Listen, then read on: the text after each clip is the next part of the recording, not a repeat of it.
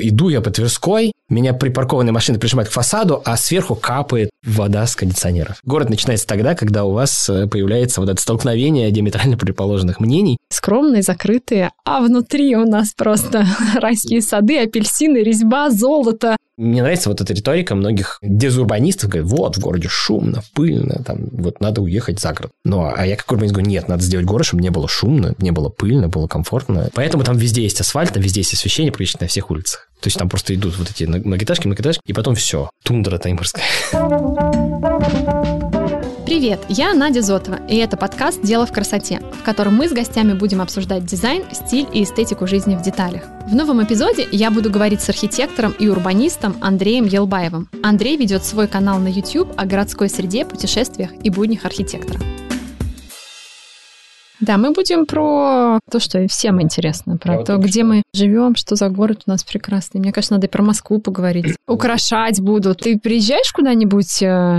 Париже я недавно была, и ужасаешься тому, что там бомжи, что там в магазин не выйти, там грязное метро, там ужасные такси, там как бы вот все, что может Но при этом есть масса всего там очень плохо. другого. Это факт, понятно, именно поэтому мы едем в Париж. Но я, я не то, был что... в Париже. Вот. Я про то, что Москва в этом плане чистая, отмытая, удобная, с парковками. Думаю, боже мой. И вот, например, вот новогодние декорации, такого нигде нет. Ни в Лондоне, ни... ну, Лондон еще немножко. Ну, почему бывает. есть? Вот я буквально Йорки видел. ужасно, нет. Ну, ну, ну, в каком количестве? Там одна Рокфеллер площадь и все на это. Там больше декорирование, оно вшито в культуру, и это оно не заводит. То есть вот магазинчики... Но у нас зато елки украшены в каждом парке. Просто в каждом, даже вот где-нибудь ты поедешь в какой-нибудь... Но это вызывает все восторг, может быть, у определенной группы москвичей не знаю, меня реально вызывает восторг, когда я по Красной площади иду или мимо проезжаю вот где-нибудь там мимо ГУМа в декабре, мне это реально вызывает восторг. Я ничего не могу с собой Но поделать. если вы критически на это посмотрите и подумаете о том, результатом каких процессов экономических ну, это достигается,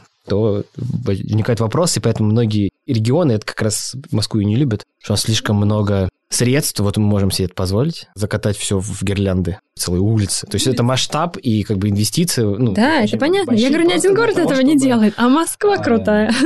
Сейчас, правда, все границы закрыты, сами себя впечатляют. Ну, вот в позапрошлом, до пандемии, у меня так получилось, что я в декабре была вот прям подряд. Париж, Нью-Йорк, Лондон. Вот как раз вот в декабрьское вот это время, когда все должно быть Крисмас-Крисмас, и Москва была самая красивая, потому что все остальные города это было, ну, как бы, о, какие-то две дохлые гирлянды.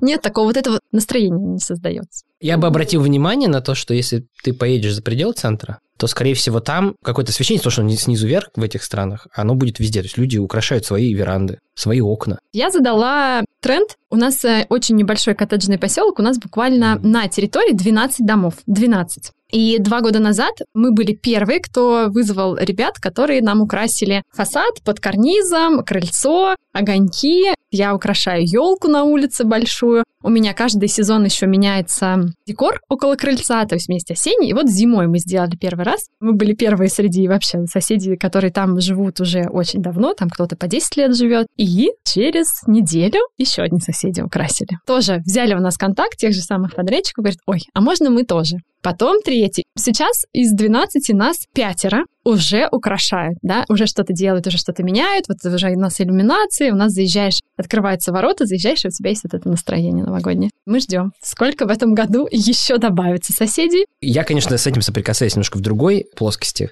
Я сейчас немножко буду так утрировать, но, условно, ты сельский житель. Я живу в городе, я живу в Москве. Ну, это, ну, нет, ты в коттеджный поселок, извини, это, это не город. Это пригород, это периферия, это субурбия. А мне это интересно, вот тоже сам, те же самые процессы в рамках вот этой многоквартирной застройки. Почему мы коллективно не можем также украсить подъезд? Почему мы не можем украсить балконы? И на самом деле люди украшают балконы, и это всегда круто. Ты идешь... Кто-то может, но это очень Мороз. локально, да. И это же не так много средств. То есть ты как бы украшаешь не внутрь, а как бы наружу. Вот это то же самое, о чем ты говоришь. Ты создаешь настроение. И у меня есть лекция про то, как начать преобразовывать малыми силами. И вот один из моих любимых примеров, ну, украсьте свой балкон на Новый год. Потому что ваш балкон, ваши окна – это стены вашего дома, вашего двора или улицы. И вот просто украшая у себя, вы кому-то поднимете настроение, вы создадите вот этот особый дух, У нас есть очень понятная ролевая модель там США, например, или там Канады, Северной Америки, вот когда украшается придомовая территория частного дома. Вот, а многоквартирного как бы нет, и тем более нет украшения подъезда, ну, такого классного, потому что мы вот не умеем договариваться, и это еще такая почва для... Э, коммуникации, э, построения, да, для да. коммуникации, для разговора с соседями. Вот я вот думаю тоже, может, в этом году попробовать поговорить с соседями, они у меня очень разные.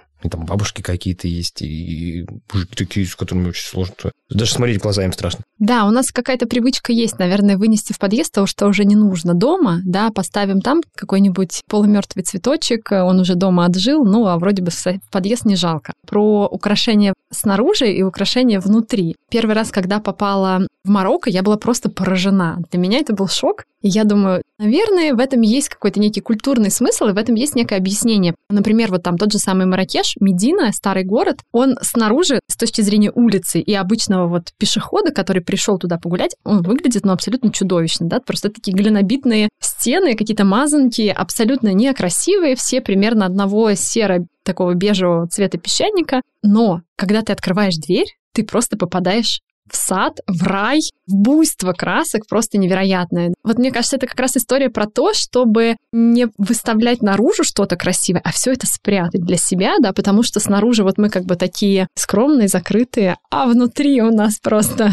райские сады, апельсины, резьба, золото, все что угодно, просто невероятное количество цвета. Вот меня это поразило. У этого есть ряд целых причин и объяснений. Кстати, я вот тоже позавчера вернулся из Дагестана. Там, ну, есть совершенно такие же территории. Вот, например, город Дербент, который сейчас как Москва преобразовывается. Единственный город в России, я первый раз это увидел своими глазами, где темпы преобразования, если это масштабировать на размер города, ну, они просто московские. Там через несколько лет все туда поедем. То есть это будет новая туристическая мекка Дербент. Это совершенно точно. Вот прям я Так, за- записываем. Запоминайте Дербент. Это, ну, его легко запомнить. Самый старый город России. Там крепость. И вот те преобразования, которые, условно, одним человеком инициированы, они колоссальны. Вот, и там, соответственно, есть такой исторический район рядом с церковью, Магала называется. То есть он, по сути, вот мазанки, вот ровно то же самое. Они там благоустроили улицы. То есть, как в Москве благоустроят, только там, но они более исторические, они более локальные, они все такие тесные. И там тоже наружу выходит довольно такая скупая архитектура, минималистичная, маленькие окна,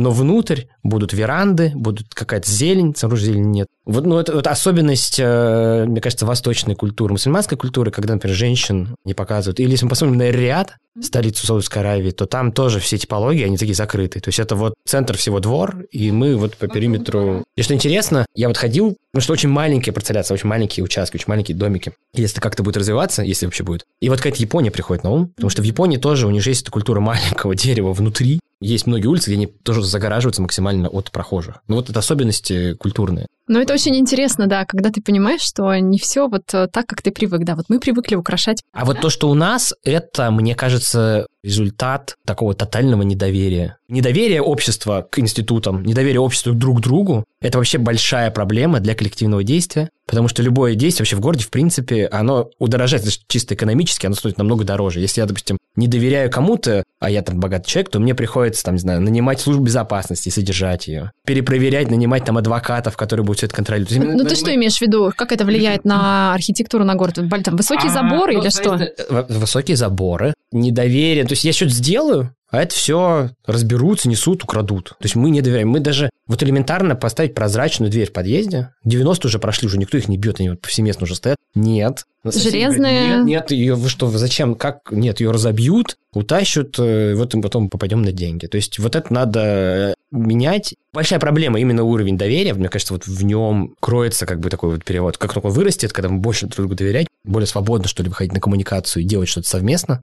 без всяких вот этих дополнительных договоров, контрактов и так далее, тогда будет проще э, все преобразования. Ну, в этом смысле Скандинавия, там колоссальный уровень доверия. Ну, там и уровень преступности тоже колоссально низкий. Это же связанные вещи между собой, да? Получается, что любой вообще ну, экономический, культурный, социальный контекст, он э, сильно влияет э, и на вид города в том числе. Никогда специально не смотрел цифры по взаимоотношения уровня доверия и уровня преступности, но я подозреваю, что есть кейс, где будет высокий уровень доверия и высокий уровень преступности, что они не... Интересно. Не Мне сложно себе представить это. Нелинейно связаны. Мне кажется, даже в Дагестане уровень доверия выше намного. Именно друг другу. Вот между людьми там очень высокий уровень доверия. Там все строится на отношениях между людьми. Это, кстати, тоже особенность. Потому что там больше каких-то родственных связей, дружеских. А, ну да, это более принципе, традиционное, да. там еще более традиционное общество, и оно а урбанизируется. даже соседей сейчас, да, мы не знаем, вот. правильно? Кто вот. эти люди? Мы не знаем, кто живет рядом с нами. Видишь, вот уже внутри одной страны вот есть такое. Причем в Дагестане, к своему стыду, я вот впервые узнал, что это самая многонациональная республика в России. Ну, вообще,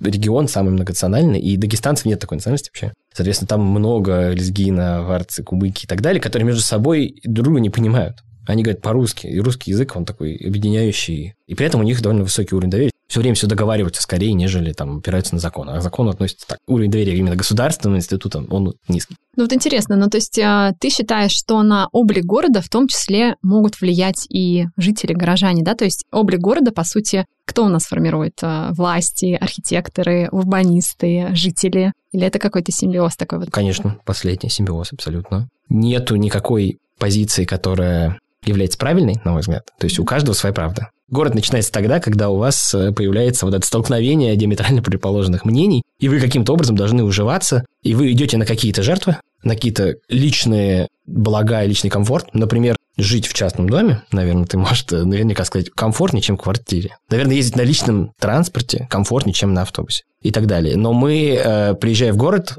жертвуем какими-то вот этими благами, мы ездим на общественном транспорте, мы живем на квартирных домах, но взамен мы получаем развитую насыщенную инфраструктуру, множество возможностей и так далее. То есть у нас есть вот некий баланс. И вот это, и наши личные интересы все время сталкиваются с другими, и мы все коллективно вот формируем эту среду. И в разных ситуациях при разных там политических режимах, при разных состояниях активности локальных сообществ мы получаем разные результаты. И всегда вот можно, в принципе, посмотреть, вот, вот среда, в принципе, можно так отмотать назад и посмотреть, в результате чего она получилась, чего она такая. Часто технологии тоже влияют. Наши все эти проблемы, наши все эти микрорайоны, они вот были спроектированы под действием вот этой веры в личный автомобиль как основной способ мобильности в городе. Мы настолько вот так поверили, что начали проектировать тотально вот такую среду, которая как бы вроде на личном автомобиле туда едешь, и все будет прекрасно. И общественный транспорт, ну, кстати, в России он еще более-менее, ну, там в США в том же они вообще на него забили, его просто нет. Они даже тротуары перестали делать. И вдруг выясняется, что, ой, нет, это не так устойчиво, это не работает, особенно в тех представлениях современного города, который плотный, который пешеходный, вот то, что в Париже сейчас э, активно пытаются сделать 15-минутный город, когда у вас вокруг дома есть вся необходимая базовая инфраструктура, включая рабочие места. Микрорайон советский он тоже проектировался, что у нас там детский сад, больница, клуб, но рабочего места у нас не было. Оно было где-то там вдалеке, и раньше мы там ездили на троллейбусе или трамвае, и была развита сеть. Когда появились автомобили, мы поняли, зачем содержать вот это, если можно переложить условно на людей. И, ну, это там у нас довольно поздно произошло, после 90-х.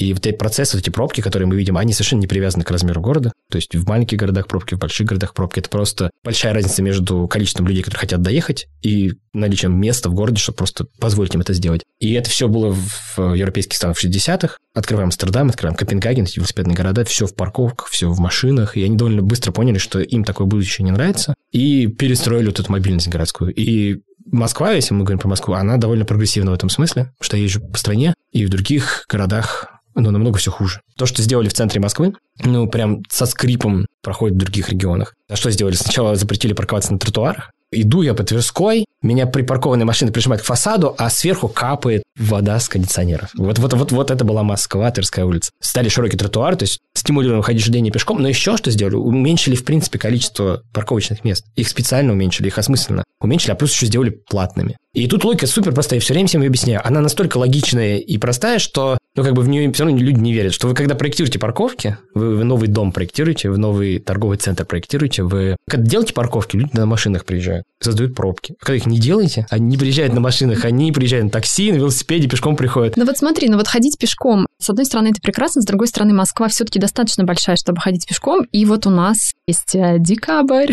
январь, февраль, март вот особо не погуляешь. Хотя, с другой стороны, я вот вспоминаю, мы как-то однажды были в Эндховене. Это очень маленький городок, но они вот активно занимаются созданием условий для комфортной жизни. Мы были там как раз в начале марта, и там было супер некомфортно ходить, потому что максимум, сколько ты мог пройти, это минуты три, потому что дальше тебя просто сдувал ветер, какой-то снегодождь ужасный. А вокруг люди на велосипедах ездили? А вокруг люди ездили на велосипедах, да. И наш гид, он же архитектор, который занимался переустройством этого Индховена, Он так на нас смотрел с удивлением и говорил, ну вы же, вы же русские, вам не должно быть холодно. Мы говорим, да мы не привыкли так. У нас если холодно, у нас есть машина, у нас есть э, теплое метро, как-то совсем все по-другому. Это дело привычки.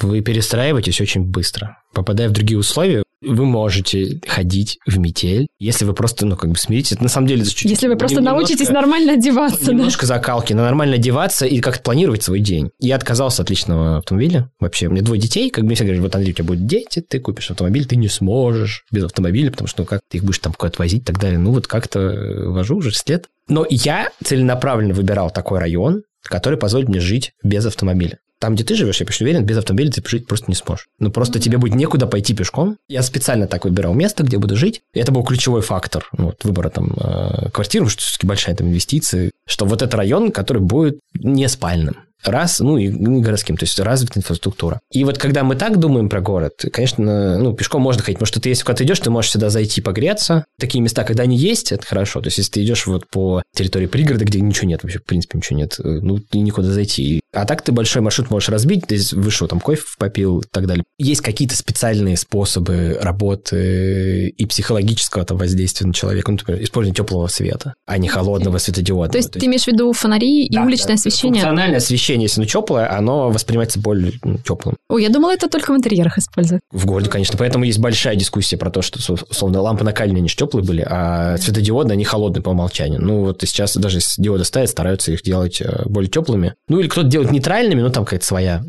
тоже у них философия. Даже просто вот это праздничное освещение тоже делает прогулку более интересной. Есть вот прям заядлые автомобилисты, которые, ну, в соседний квартал на автомобиле поедут. Просто пешком не ходят. При этом совершенно автомобильная типология ритейла – это торговый центр. То есть ты приехал, ты его оставил, и потом ты пошел пешком. И эти люди ходят целый день пешком по торговому центру и даже не замечают, что они пешком проделали там, не знаю, 10 километров. Ну, там они просто в тепле, понимаешь, оставили свои вещи а, в машине и так там далее. Дело, дело не в том, что тепло или не тепло. То есть это, это безусловно. Я, я имею в виду комфорт, да? Когда это, ты... безусловно, фактор, но особенность торгового центра, он мимикрирует под исторический центр. То есть это узкая, комфортная человеческих пропорций. И есть исследования, которые подтверждают, что человеку намного интереснее, и он меньше, он то есть менее обращает внимание, если он идет вдоль каких-то насыщенных когда одна витрина сменяет другую витрину, когда тут сидят люди, тут продавщица, там, не знаю, что-то отсыпает кому-то и так далее. Вдоль такой улицы идти более комфортно, и ты в меньшей степени обращаешь внимание на погодные условия. Нас не смущает даже зимой долгие прогулки. Мы идем, заходим от магазина в кафе, и нам все это так нравится. Конечно, в большом городе... Можно, можно, можно. Это просто вопрос дожимания в автомобильной истории. Например, по Ленинградке, я живу рядом с Ленинградкой. Там просто невозможно ходить из-за шума и из-за выхлопов. И сейчас, как бы, если мы про экологию говорим, то основной источник загрязнения в городе, а города у нас давно, большинство городов давно не индустриальные, это постиндустриальная сфера услуг, вот то, чем мы с вами занимаемся. Вот что движет экономикой города. Соответственно, вот основной сейчас источник загрязнения – это автомобили, это их выхлопы, и это продукты вот трения покрышек об асфальт и шум.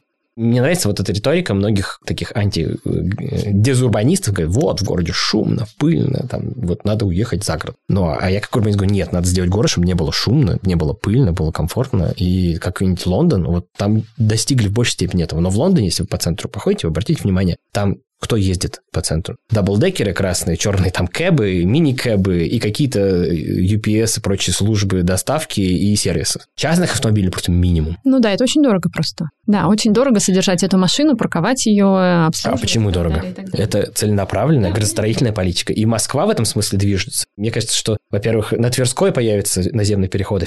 Но это вот прям точно должно случиться. И тогда Тверская улица внезапно из дороги больше на улицу станет похожа. Мы идем туда, и это какой-то процесс, многие города через него прошли, и Москва хочет быть вот этим устойчивым, комфортным городом. И вот автомобиль – это то средство мобильности, которое ну, несовместимо вот с комфортным, классным городом, пешеходным городом, а где приятно вот именно прогуляться. То есть приучаемся все ходить пешком? Во-первых, чем меньше автомобилистов, тем комфортнее вам автомобилистам будет ездить. Меньше пробок, больше мест, где припарковаться. В целом, если вы состоятельны, то есть автомобиль – это роскошь, эксклюзивное благо. Он должен быть менее доступным, скажем так. У нас сейчас же ну, можно купить за 50 тысяч автомобилей и там ездить. Поэтому будет вот э, каким-то ценовым, наверное, одним, один из инструментов это вот ценовой. И можно посмотреть на Китай, можно посмотреть, где там четные, нечетные дни, например. Если четные номера, ты едешь в этот день, нечетный, там другой. Сингапур, где огромная стоимость автомобиля, плюс еще ты какую-то лотерею должен выиграть, чтобы, в принципе, получить право его покупать. В Японии, где, если ты покупаешь автомобиль, это, кстати, очень круто. Было бы у нас, так было, мы бы жили намного проще. Если ты покупаешь автомобиль, у тебя должно быть парковочное место.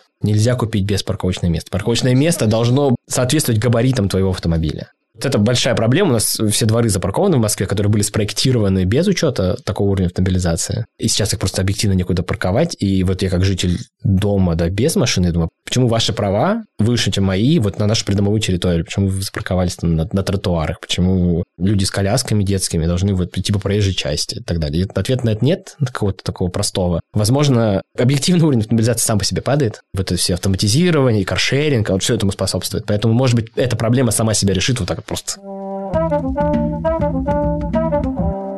Раньше, получается, города образовывались либо вокруг какого-то предприятия, либо еще какая история была, да, например, там те же самые предприятия потом выводили куда-то за город, эти пространства пустели, их э, стали занимать художники, какая-то творческая молодежь, появились там те самые модные лофты, а теперь, получается, есть офисные пространства, которых построили очень-очень много. Случилась пандемия, удаленная работа, э, стало там, не знаю, доступный легкий быстрый интернет, все уже к этому привыкли, и вот э, у нас появилось большое количество офисных пространств, которые там, вероятно, всего либо уже пустуют, либо в скором будущем будут пустовать. Я почему про это вспомнила? Я на самом деле это услышала эту идею, наверное, лет пять или семь назад была на выставке в Милане на и-салоне, и про это рассказывал Жан Нувель, он делал выставку на эту тему, и он как бы пытался переосмыслить эти пространства, такие вот офисные, и подумать, что с ними вообще, в принципе, дальше делать, да, потому что, опять же, они же строились не для жилья, да, там нет такой инфраструктуры, то есть вот как ты видишь себе? Вот, может быть, есть какая-то идея, как это будет дальше происходить? У меня два года назад студенты в Вышке делали как раз такой проект. То есть у нас какая проблема с центрами городов, где все офисы сконцентрированы? У нас там мало людей живет.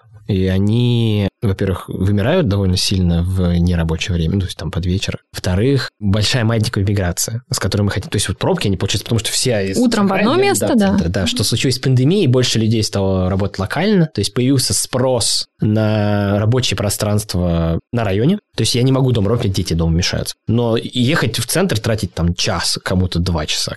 Не знаю, во сколько тебе до центра нужно доехать. Мне, мне легко, мне 15 минут, потому что я живу все-таки в пределах Москвы. С одной стороны, появился больше спрос локально на какие-то коворкинги, ну или просто третьи места, то, что мы называем там кафе, где можно посидеть, там библиотеку, где можно посидеть, еще какое-то пространство, где можно посидеть и поработать. А с другой стороны, действительно, такие площади не нужны компаниям. Вот у нас там, ну, треть как минимум точно работает удаленно. Есть вот такие специальности, которые действительно, ну, вот им не нужно вот это вот близкое общение, они могут вполне себе работать удаленно и вообще не привязаны быть городу. Там еще другой момент, что то зачем им москвичей нанимать площади офисов, они большим вопросом. А что с ними делать? То есть софт здания, он не такой точно, как его хард. И мы имеем много примеров того, как э, она меняется. Например, были доходные дома, да, вот дореволюционные, которые уплотнились, так сказать, превратились в коммуналки, а сейчас почти все доходные дома в центре – это офис. Соответственно, мы сейчас, наверное, увидим обратный откат. То есть мы будем мы проектировать офисы и будем думать, как приспособить их под а, Да, ну вот, например, с парковками уже так точно происходит. Если ты сейчас парковку еще проектируешь, потому что у тебя нормативка такая есть, ты уже в Европе, ты уже точно думаешь, окей, а что будет завтра, потому что завтра, скорее всего, она уже не будет востребована. То есть какая функция там будет. Если мы говорим про офисы, ну это тоже вот какая-то лофтовая история. Проблема офиса, что они глубокие, то есть там света мало. То есть вот вопрос, как... Очень часто там еще и окна не открывают. А, знаешь, есть библиотека в Сендай. В Японии очень известная Тоя Ита, архитектор проектировал ее. Но она такая типа сейсмоустойчивая, и такие бетонные пластины сидят на таких э, структурах металлических, которые вот протыкают ее по центру. И это как бы источники света. Вот может там нужно тоже брать так. Прорезать, прорезать в центре, да, что-то, какие-то световые люки. Световые люки, и этим открывать э, дополнительный свет и запускать жилую функцию вот в эти глубокие пространства офиса. То есть это может быть, да, целый жанр приспособления офисов под жилую функцию, потому что в центре нам нужно больше жилья. Если мы делаем 15 минут город, то есть так, что у нас как бы на окраине есть все, что нужно, то в центре на Остоженке, если ты живешь, и у тебя довольно не развита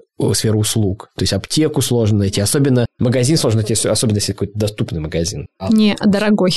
Есть даже термин такой food desert, то есть пустыня еды, когда... Ты вот не можешь купить, в, выйти и купить продукты себе, да, тебе надо куда-то ехать. Дорожание там стоимости земли, аренды и так далее, вот появляется функция, рассчитанная только на ну, очень богатый сегмент, и люди просто не могут себе позволить. То есть, в общем-то, скоро дизайнеры, архитекторы будут э, думать о том, как перестроить офис в жилое пространство. И, наверное, может быть, опять это тоже станет модно, как в свое время были модно лофты, да, а все вот эти индустриальные здания. Но это очень хорошая история. Ты же находишься в центре. А мы сейчас, я надеюсь, тоже из велосипедной инфраструктуры будем потихоньку двигаться вперед. Это типа вообще супер устойчивый вид транспорта. Есть еще же вопрос большое здоровья населения, хождение пешком и поездки на велосипедах вот так вот в масштабе, потому что не все люди могут себе позволить там в спортзал ходить. Большинство не ходит. И вот просто пассивная ходьба, поездки да, на велосипедах. От, от, от они, кафе до да, дома. Если это посчитать в там, э, расходы на здравоохранение, ну, там очень хорошие цифры получаются. Ряд заболеваний не в меньшей степени себя проявляет, если вот такая нагрузка есть. И поэтому целенаправленно вот такой есть вообще понятие активный дизайн, который стимулирует, побуждает людей пройти по ступеням, а не по эскалатору, например. Ну, или там заниматься спортом в каком-то его проявлении, или просто там, какой-то физической активностью. Это все очень сейчас актуально и много обсуждается. То есть мы раньше говорили комфортный город, но сейчас комфортный город уже приел совсем, мы уже вот рассуждаем о здоровом городе. Здоровом образе жизни внутри города. Ну, правда, да, действительно, наверное, это в ежедневной э, жизни не так просто достичь, потому что, да, сначала мы придумали себе офисы, вот эту вот работу нон-стоп 12 часов, когда ты сидишь за компьютером, вот. да, а потом ты начинаешь думать, что тебе сделать, э, изобретаешь какие-то новые приспособления в виде беговых дорожек, да, чтобы тебе как-то ходить. Да, тут, наверное, действительно есть над чем подумать. Есть э, американский автор Джефф Спек, он написал книгу Walkable City, что на русский перевели пешеходный город, город, где можно полноценно передвигаться пешком. Вот, и у него есть классный пример в лекциях, он показывает, где такой спортзал в США где-то, и там, ну, ступени 10 крыльцо, это спортзал. И там два эскалатора вверх и вниз. В спортзале, то есть люди, которые пришли тренироваться, они вот... Э... Пользуются эскалатором. Да, да, да.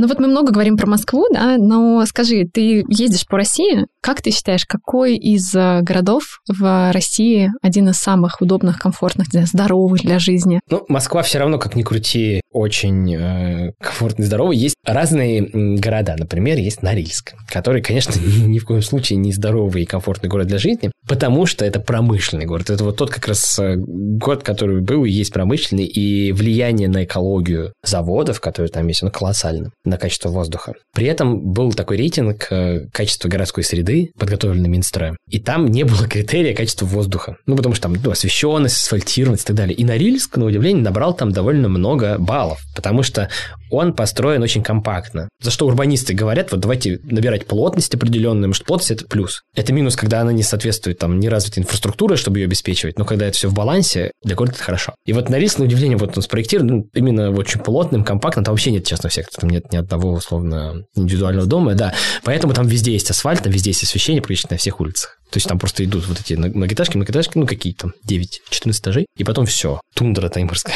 ну, то есть есть какие-то такие интересные кейсы, что думаешь, блин, там все есть, ну кроме вот нормального климата и экологии. А в остальном думаешь, блин, вот бы он зажил. А есть какие-то города с большим потенциалом и хорошей планировкой, ну, у которых чего-то там не хватает. Вот с транспортом огромная проблема, она везде. И сейчас уже и, ну, вот именно с приоритетом пешехода, вот есть такое понятие, как новые транспортные приоритеты. Мы проектировали города очень долго с таким совершенным э, приоритетом к автомобилистам. Если вот обратишь внимание, когда пожилые люди дорогу переходят по пешеходному переходу, они во-первых, пропускают автомобиль, хотя по ПДД, наоборот, автомобиль. То есть они не чувствуют права на переход. А когда они переходят перед этим по пешеходному переходу, они бегут. То есть им как бы не отбрасывает... Да, История про безопасность. Тени. Ну, я не знаю, то есть молодые люди уже так не делают. Вот я перехожу как царь. Я вот поднимаю руку, чтобы не было двусмысленно. Я сейчас пойду. Но если он, конечно, едет и не остановится, я там отпрыгнул назад, то есть я себя берегу. Но, тем не менее, вот я точно знаю, что это мой приоритет, и я иду в Москве, это работает. Вне Москвы не всегда. Мне кажется, в этом есть, опять же, какая-то культурная э, особенность, какой-то культурный контекст, потому что если ты спокойно идешь, переходишь дорогу где-нибудь в Европе, ты, да, ты думаешь о том, что это безопасно для тебя. А если ты где-нибудь это будешь делать, ну, не знаю, в том же самом Маракеше, о котором мы уже говорили, вряд ли ты останешься в живых. Да почему? Если это загруженная улица, то там, в принципе, можно пешком ходить. Чем больше пробок, тем безопаснее. Да-да-да, нет, нет, да. я имею в виду вот там такое обычное движение, да. естественные переплетения. Да-да, вот в Махачкале точно так же. Там просто вот машина на машине, правил вообще не существует. Люди вот между ними успевают проходить, когда надо. Но это какая-то друг, другая история, да, да, да. Мы все-таки говорим про культуру, она поднимается потихоньку и вождение, и там пешеходного, и осознание как бы прав право на город. Ну, это правда. Мне кажется, опять же, те же самые камеры, которые сейчас везде, штрафы, и ну, уже заставляют тебя ехать с определенной скоростью, включать поворотник, останавливаться перед переходом и так далее. Ну, ну, ну да, у нас элементарно парковки не везде размечены. Многие города,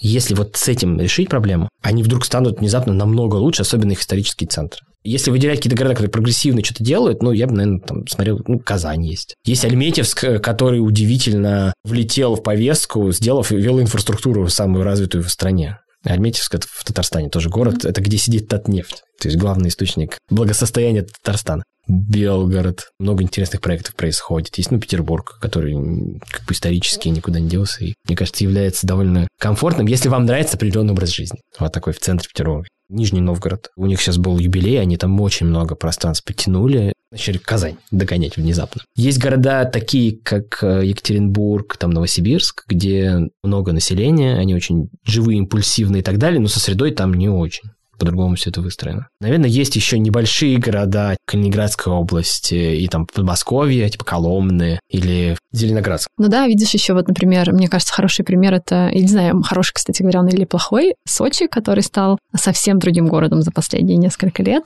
Я не был в Сочи ни до, ни после. Но вот есть история с Олимпиадой, и сейчас эту территорию выделили в федеральные земли, потому что это большие инфраструктурные были вложения, которые регион ну, просто не в состоянии потянуть. Ну, вообще никак. Поэтому там сейчас перепридумывают какую-то территорию. Это вообще большая проблема всех мегапроектов, связанных с Олимпиадами, там, с универсиадами. Вот Казань когда-то выстрелила, когда там организовали универсиаду. Ну да, то есть вот эти площади, которые остаются после да, этого большого да, мероприятия. Вопрос, как вы будете их приспособлять? Вот когда была в Бразилии Олимпиада, они просто просрали все эти территории, там все пришло в упадок. Лондон очень долго бился и рассуждал, вот как мы будем, то есть там прям сразу об этом говорили, как мы, мы это должны построить, потом это должны приспособить и использовать. Там как-то с переменным успехом лучше, чем в Бразилии, но тоже есть вопросы. В Сочи у нас пока вот мы не понимаем. Ну, такое ощущение, что да, там вот сейчас активно вкладывается много денег, и еще внутренний туризм развивается. Там много чего происходит, но мне в голову не приходит в Сочи поехать. Для меня это такой типа а Дубай. И Дубай для меня тоже это, это шутка, а не город. Симулятор полный демонстрация всего плохого, что с урбанистикой произошло за там 20 век. Ну да, Дубай специфическое место, это ну, правда, ну, с точки зрения того, как ты там себя чувствуешь. Кстати говоря, в Дубае тоже там же невозможно быть без машины. Во-первых, тоже особенности климата, когда у тебя летом плюс 50, ты должен от кондиционера перемещаться к кондиционеру. Ну там есть остановки с, с кондиционерами. Да, ну, ну, ну или так, но то есть история в том, что ты вроде бы как приехал отдыхать, ты должен как-то хочешь чувствовать себя комфортно, при этом ты находишься исключительно внутри отеля, торгового центра, ресторана, автомобиля, все. И там очень мало какой-то локальной идентичности, все такое интернациональное. Вот эти пальмы совершенно непонятно зачем. Когда э, целесообразно строить небоскребы, и когда целесообразно намывать территории. Ну, в двух ситуациях оказалось мало территории. А там бесконечная пустыня вокруг, и нет никакой причины это все делать. Ну, здесь понятно, это, это было э, с таргетом на, там, на туризм, но это очень... Это странный туризм, я про это и говорю. Ты не чувствуешь себя там в отпуске. Социально узкий спектр, это прослойка туристов, кто туда едет. Вот эти все пальмы, это, по сути, субурбия.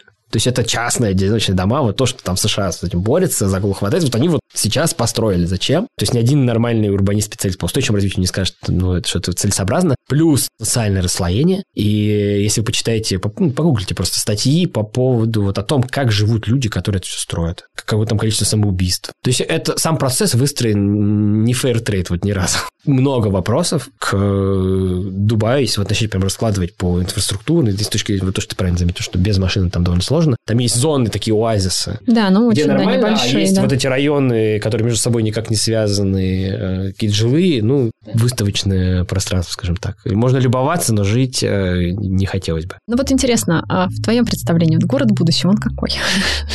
Он все-таки более комфортный, на людей направленный? Или это вот эта вот история про иллюстрацию книжек э, писателей-фантастов? Я совершенно скептически отношусь к летающим машинам и прочим всего. Я надеюсь, что город будущего – это найденный какой-то баланс между природой и человеком. Сейчас мы противопоставляем антропогенное и там природное. Я надеюсь, что мы в будущем будем двигаться. И сейчас тоже все вопросы устойчивого развития связаны с переходом от серой инфраструктуры к зеленой инфраструктуре. Мы очень долго к озеленению относились как к некой форме декоративного украшения города. Ну, просто красиво, когда есть деревья. Ну ладно, есть еще функциональные, там пыль собирают, тень отбрасывают. Но в целом это вот какая-то такая декоративная история. И там реки, вот мы их пытались всегда сократить и, пустить в очень узкое вот этот вот канал двумя... Или спрятать да. лучше под землю. И да, и большинство рек в Москве, там больше половины рек просто спрятано, никуда не делись, под землей плывут. И сейчас все эти катаклизмы нам напоминают, что, друзья, вода – это вообще постоянно изменяющаяся структура, и в природе нету такого, что русло, вот оно, оно все время куда-то движется, изгибается и перемещается. Оно еще и не все время не статично, его уровень, он растет, падает в зависимости от сезонности и так далее. И сейчас вот есть э, целое движение уже, другой подход к проектированию, когда мы это пытаемся сделать не как бы преградой, не трудностью, с которой нужно бороться, а возможности, которые можно использовать. И поэтому сейчас вот идет активный уход от, условно, гранитных набережных в пользу таких террасированных. Более естественные, да? Но они, во-первых, останавливают, э, замедляют там процесс эрозии, во-вторых, они подтапливаются во время дождей. У нас как мы, у нас принято, вот, типа, а, там, не спроектировали ливневку, нас все затопило. Где-то действительно не спроектировали. Объективно есть места, где ее просто нет, или она там как плохо спроектирована. Но очень часто она там есть, она нормальная, она просто не справляется с тем объемом воды, который внезапно выпал. И вот в этих случаях, когда такое происходит, когда наша сеть, а нас просто затапливают тотально. И это будет все чаще происходить из-за смены климата. Какое у этого решение? Создавать как раз эти зоны. Они могут быть и во дворах, они могут быть и вдоль как раз, собственно, водных объектов, которые подтопляются осмысленно. И они являются таким буфером, который позволяет городским системам, там, водоочистки и так далее, продержаться тут пиковую нагрузку. То есть я надеюсь, что город будущего, он останется спроектированным вокруг эргономики человеческого тела. Есть хорошая метафора, что человек к этому в автомобиле это такой кентавр, и у него другая эргономика. У меня целая лекция, если я могу тебе рассказать. Вот есть пространство автомобильное против пространства человеческого. И такой самый такой неочевидный пример. Вот наличники, пойди в любую деревню русскую, там, в Тверской области, вдоль Волги, и там будут вот эти красивые дома цветные, резные наличники, и дом стоит по красной линии. То есть линия Красной улицы, стоит дом. А раньше у нас изба, да, она была... Э, лицом, да. Лицом, там дальше был забор там резной со ставнями и ворота въездные, да, во двор. Ну и можно было делать полисадник. Причем полисадник уже был частью улицы, но мы его благоустраивали, ну, просто для ограничения там прямого доступа к нашим жилым окнам. Это для человека. Ты можешь вообще наличник рассмотреть, если ты только пешком идешь мимо, потому что на автомобиле с его средней скоростью невозможно. В принципе, декор на фасаде, вот даже какие-нибудь торговые центры, они имеют обычно крупные э, элементы, потому что ты едешь на машине, ты мелкий не, рас, не рассмотришь. Зачем? А если ты идешь идешь пешком, то тогда появляется другое требование к первому этажу. То есть вообще первый этаж любого здания, есть вот пешеходной среде, это интерфейс между домом и между, собственно, тротуаром, между людьми, которые проходят мимо. Для тех, кто занимается интерьерами, очень важно вот этот первый этаж, который является продолжением улицы, он тоже, если прозрачная витрина, он становится внезапно расширением улицы. И то, как он оформлен, напрямую влияет на ощущение нашей улицы. И вот я надеюсь, что будущее, оно как раз будет вот вокруг человеческой эргономики, но с применением всех технологий. И эти технологии, они должны быть бэкграундом, который делает нашу жизнь, ну, как бы лучше, удобнее, комфортнее, более экологичной, устойчивой, но при этом не пытаться подстроить нашу среду под себя, как вот случилось с автомобилями. Генри Форд, э, конвейер, э, в 20 век он просто настолько изменил подход наш к планированию, мы в это поверили, мы это масштабировали, поняли, о, это тупик, и теперь да вот пытаемся откатиться назад массово. Вот я надеюсь, что мы этот урок изучили, все новые технологии будут проверяться и выстраиваться таким образом нашу жизнь, чтобы они как бы скорее ее дополняли и повышали там разнообразие и удобства пользования городом. Но город плюс-минус, ну, наверное, останется примерно такой, как он сейчас есть, только более комфортный, удобный. Интересно. Спасибо тебе большое за такую занимательную беседу. Есть э, над чем подумать э, и вообще, в принципе, нарисовать себе, да, действительно, свое будущее и город будущего. И тогда для финала наш любимый Блиц.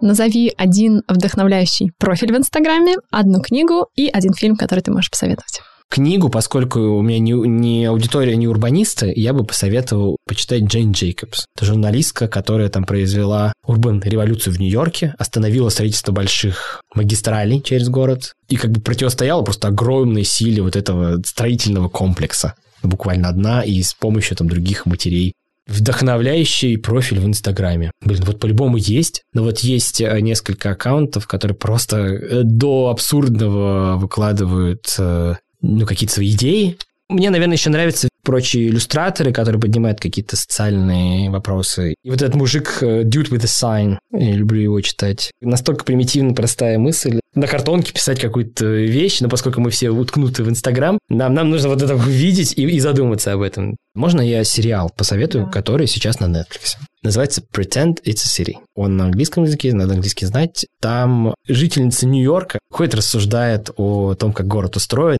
Здорово. Спасибо большое за интересную беседу, за классные рекомендации. Спасибо, что прослушали этот выпуск моего подкаста. Ссылки на меня, Андрея и его рекомендации будут в описании. Мне будет очень приятно, если вы напишите отзыв, поставите звездочки в Apple подкастах и сердечки в Яндекс Музыке. Это поможет большему количеству слушателей получить качественную информацию и вдохновение уже сегодня. Встретимся с вами через неделю.